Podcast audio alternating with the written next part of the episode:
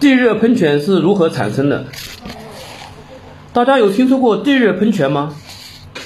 在西藏自治区的冈底斯山下有一个塔克加喷泉，它喷发的水柱最大直径可达两米，高可达到两百米，一时间日雨铺洒而下，惊心动魄。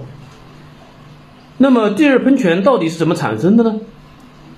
原来地热喷泉的口尽管很小。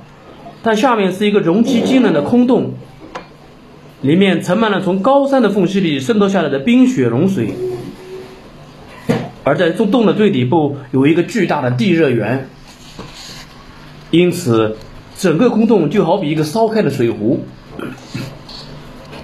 当水温增高到一定程度，水开始气化，洞里的压力就会增加。水汽便会冲出泉口，喷向天空。而当水汽被喷出后，水压慢慢的降低，喷泉就又回到了平静的休止状态。这时，空洞的水再再次补充、加热，为下次喷发积蓄力量。